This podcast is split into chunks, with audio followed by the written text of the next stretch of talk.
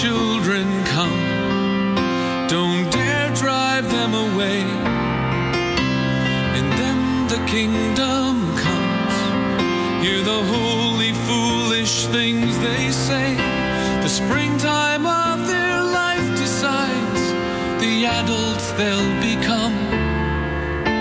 So let the children come. Please let the children Children's Bible Journey with stories and songs just for kids. We have a dramatized Bible story coming up. But let's get today's program started by singing praises to our awesome God. B. God promises to bless me.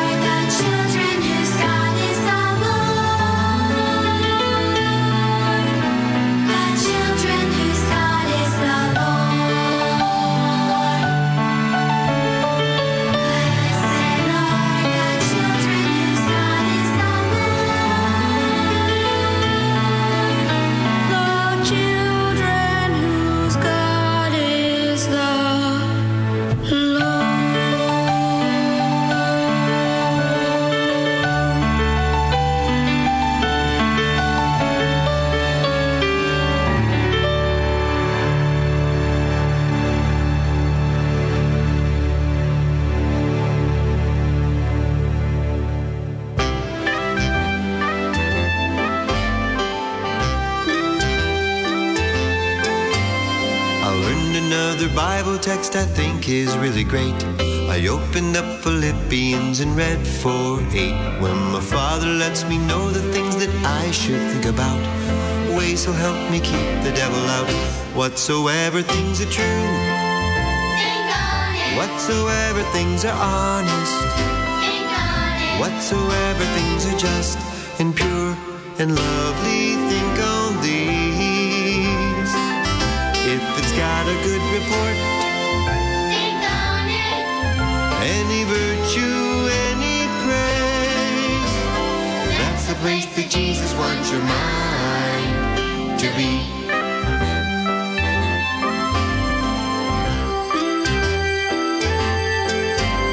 Does your mind ever wander a lot more than it should? To places that are bad as well as places that are good. The Spirit wants to keep our hearts as pure as they can be. Open up Philippians and see. Think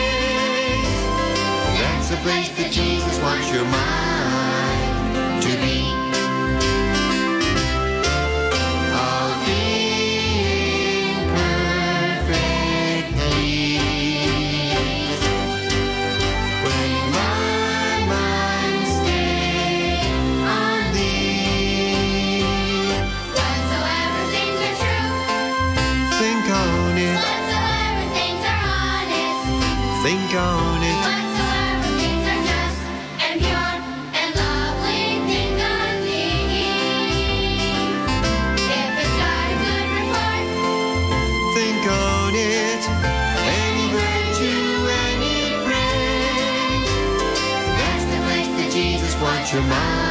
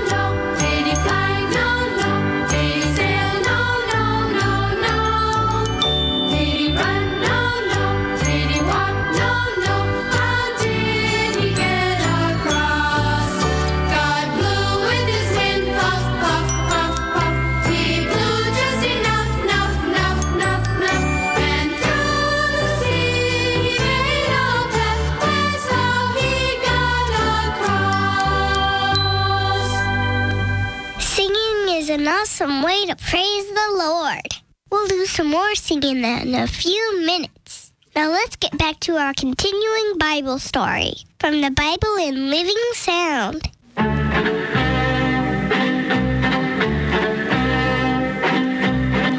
And the Medes and Persians took over the kingdom of Babylon, the most powerful nation on earth.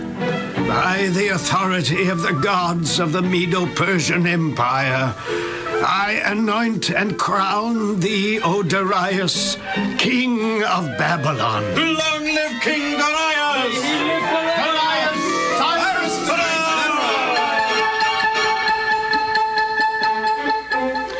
Nebuchadnezzar was a great king, a marvelous organizer.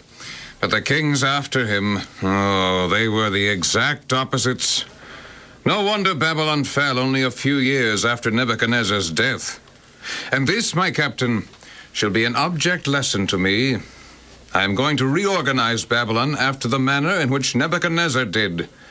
You shall help me. Yes, Your Majesty. Have any of the prisoners been put to death yet? No, Your Majesty, except, of course, Belshazzar himself and a few of his closest officers who died the night we took Babylon. Ah, perfect.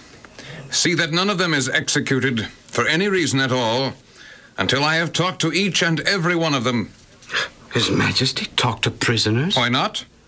In this manner, I shall discover who are with us and who are against us. They'll all say they are on our side, Your Majesty. I realize that, Captain. But I shall decide by the manner in which they say it, and by answers to other questions. Why, I may even discover some who were officers under Nebuchadnezzar himself. Those are the ones I'll question very carefully. I might as well start immediately. Bring the prisoners before me, Captain, one by one.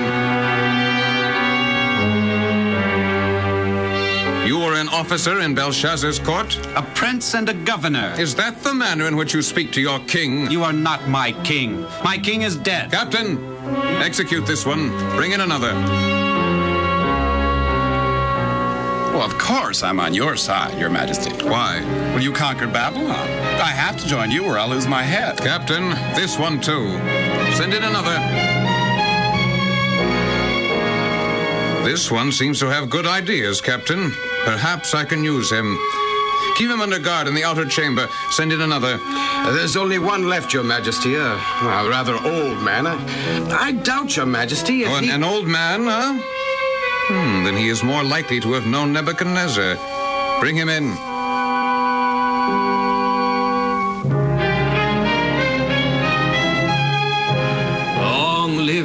Darius, king of Babylon. You recognize and honor me as king of Babylon? His Majesty is king of Babylon, and I have a great respect for the authority of any office, small or great. You approve of the manner in which I became king of Babylon? O king, thou sittest upon the throne of Babylon because the king of kings willed it so. King of kings? Who is he? He is the God I serve and worship, your majesty.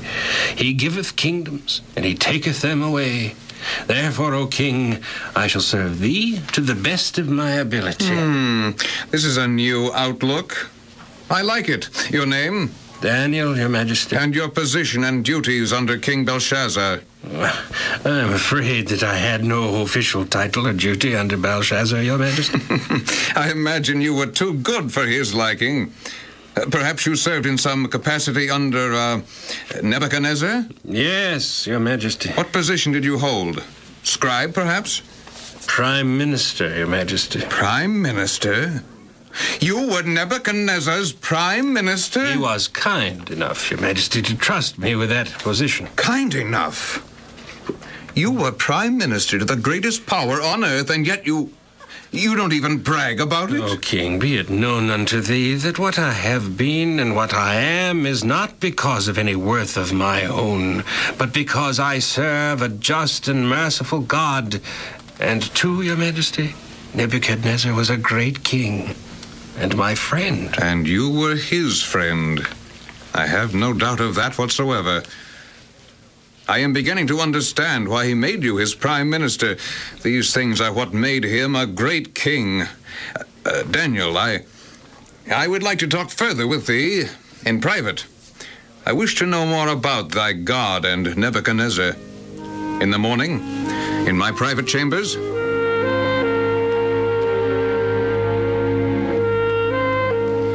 This has been a revealing as well as pleasurable talk, Daniel. I need you in my court.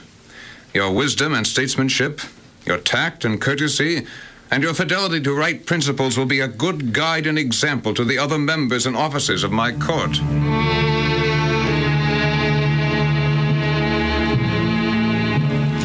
You three men are herewith appointed as presidents over the 120 governors of the whole kingdom. First among you will be Daniel. You other two will be accountable directly to him.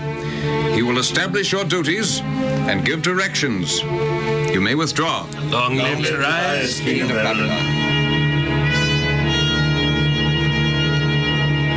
It's not right. Right? It's a crime. Appointing Daniel a captive from Jerusalem over us. Huh. Well, we are Medes and Persians, loyal to our king and country, and what do we get? A foreigner over us. An old man at that. Let's get rid of him. You're forgetting that Daniel has somehow managed to gain the favor of the king. We wouldn't dare touch Daniel, or off would come our heads. Our only chance is to find something against him concerning his God. It is well known that he serves first his God, secondly his king. And the king knows this as well as we do. Daniel's fidelity to his God is one of the things the king likes about Daniel. Yes, but the king is basically a proud king, jealous of his power. Daniel is true, above all else, to his God. Certainly, we can make these two facts work to our. Uh... I think I have an idea. We will go to the king, all 122 of us, and flatter the king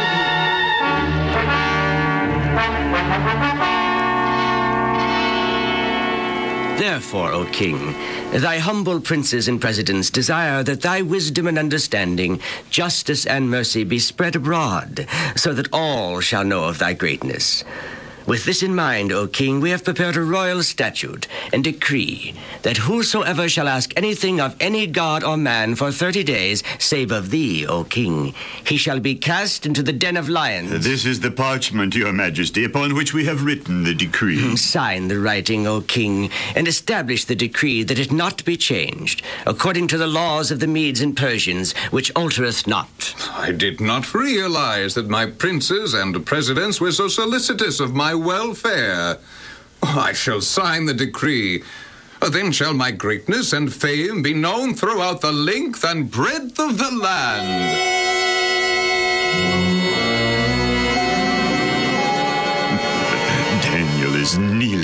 Facing Jerusalem, and praying to his God. Of course. We knew his loyalty would cause him to worship his God, regardless of anything, even a king's decree of death. Come, let us make the thing known to his No, majesty. no, no, not yet. We will watch until he has prayed three times. Then we shall tell the king.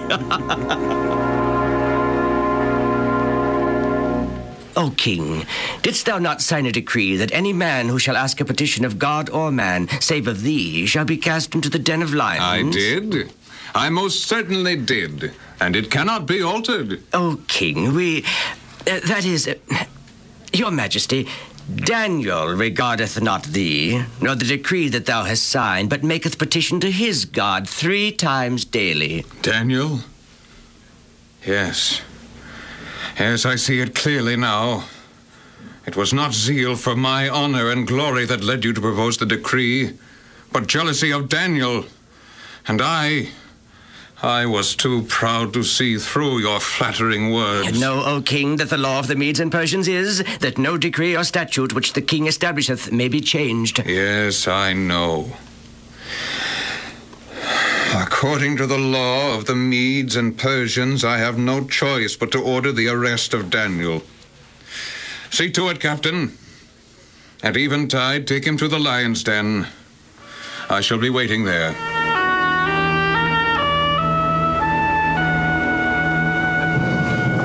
All right, Captain. Do your duty. Men, move the stone from the mouth of the den.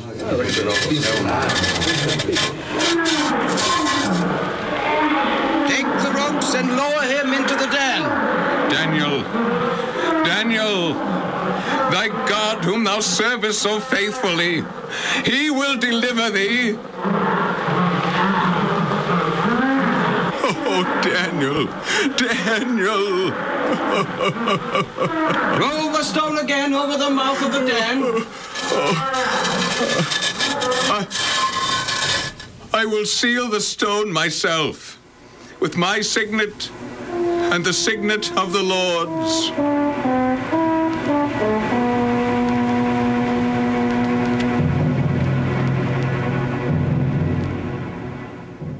Continue the Bible story tomorrow.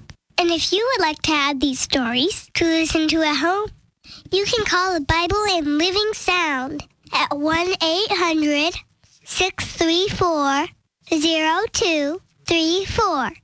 That's 1 800 634 0234. Now, here's some more music before we have to say goodbye.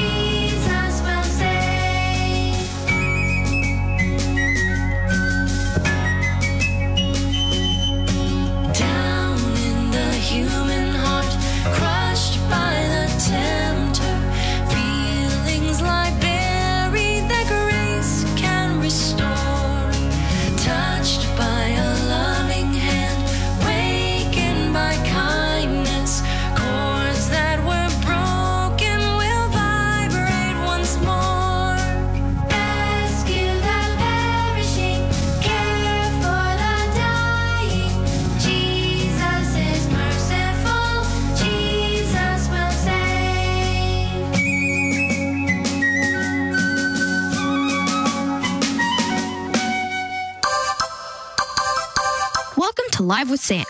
I'm Sam. Today, my guest is my sister Lily. She's very excited about being on my show. Is this gonna take long? I've got a question for you, Lily. Will you still give me the dollar if I get it wrong? What do you eat for a healthy snack? Apples and sometimes grapes. Why not candy or soda pop? That's what your friends eat.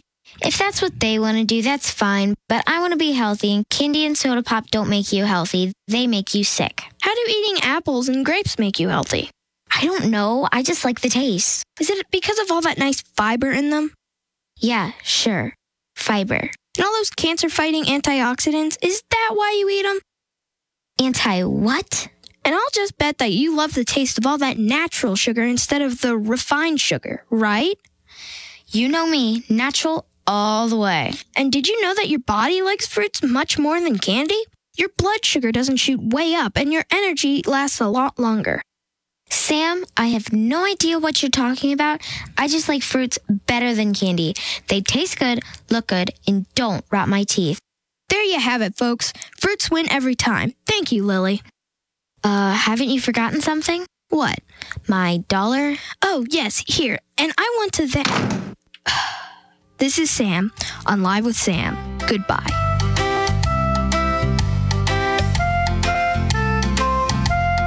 God has given us everything we need to be healthy inside and out. During Creation Week, He established a health plan for every creature on earth. To learn more about healthy living and about the God who created us all, go to kidsbibleinfo.com. That's kidsbibleinfo.com. This program was brought to you by the Children's Ministries Department of the General Conference of Seventh day Adventists.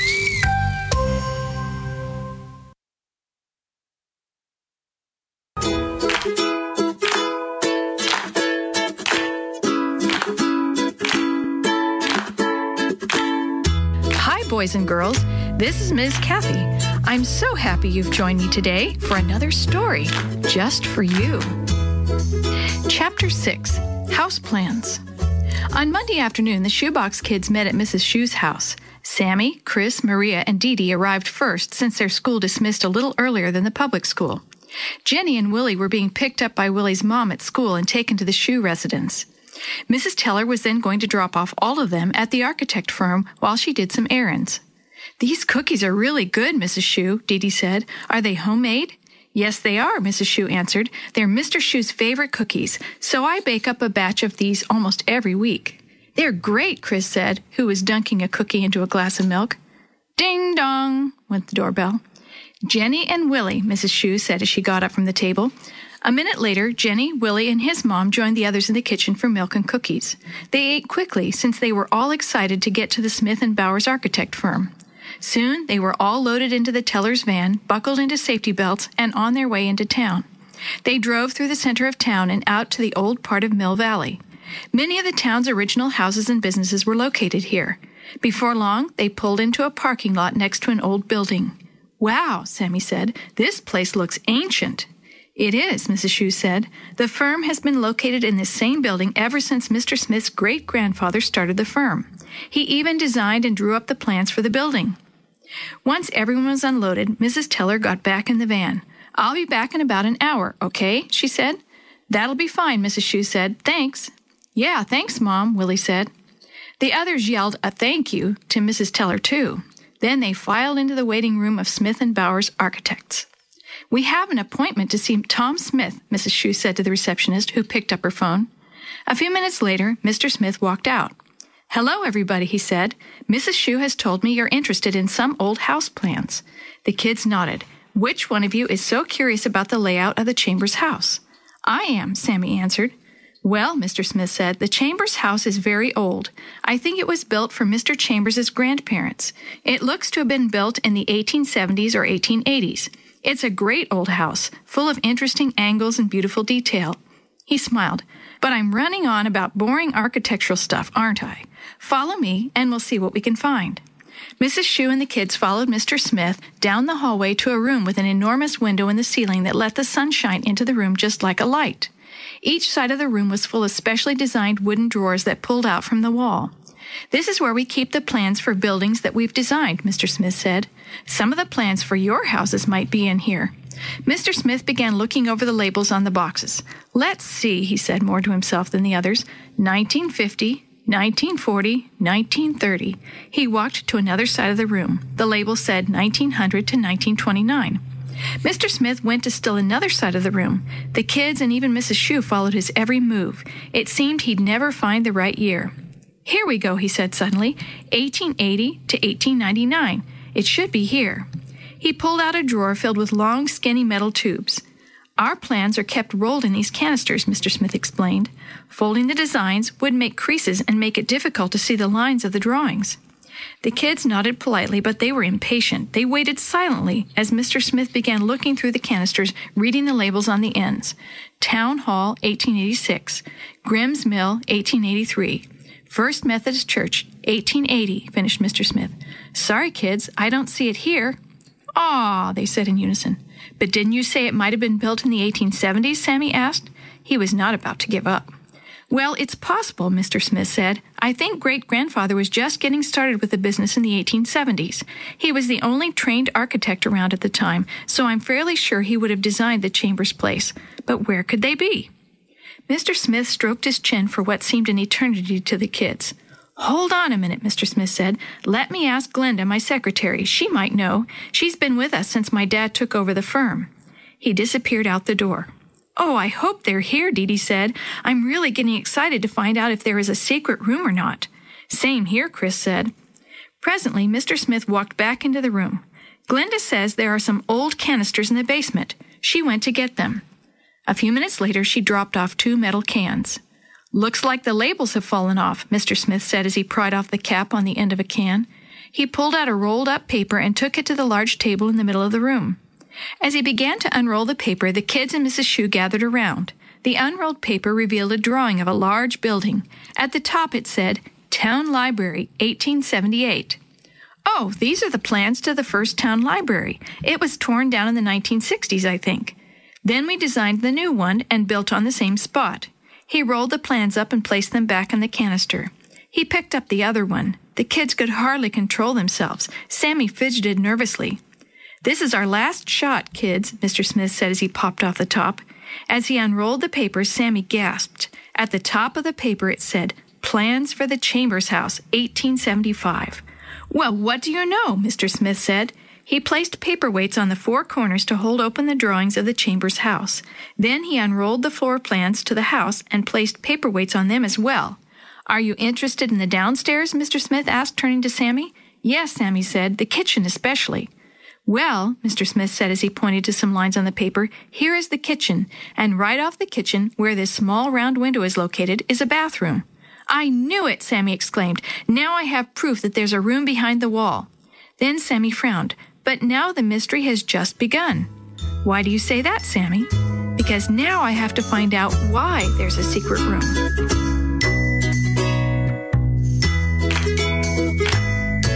The story you have heard today is a chapter of the Shoebox Kids, Book 9, The Secret of the Hidden Room, written by Nancy Speck, edited and created by Jerry D. Thomas, and used with permission from the Pacific Press Publishing Association.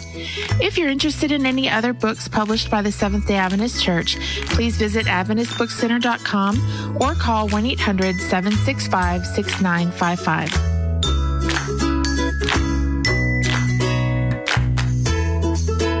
This podcast is a production of the Carolina Conference of the Seventh day Adventist Church. Let the children come. Don't dare drive them away. In them the kingdom comes. Hear the holy, foolish things they say. The springtime of their life decides the adults they'll become.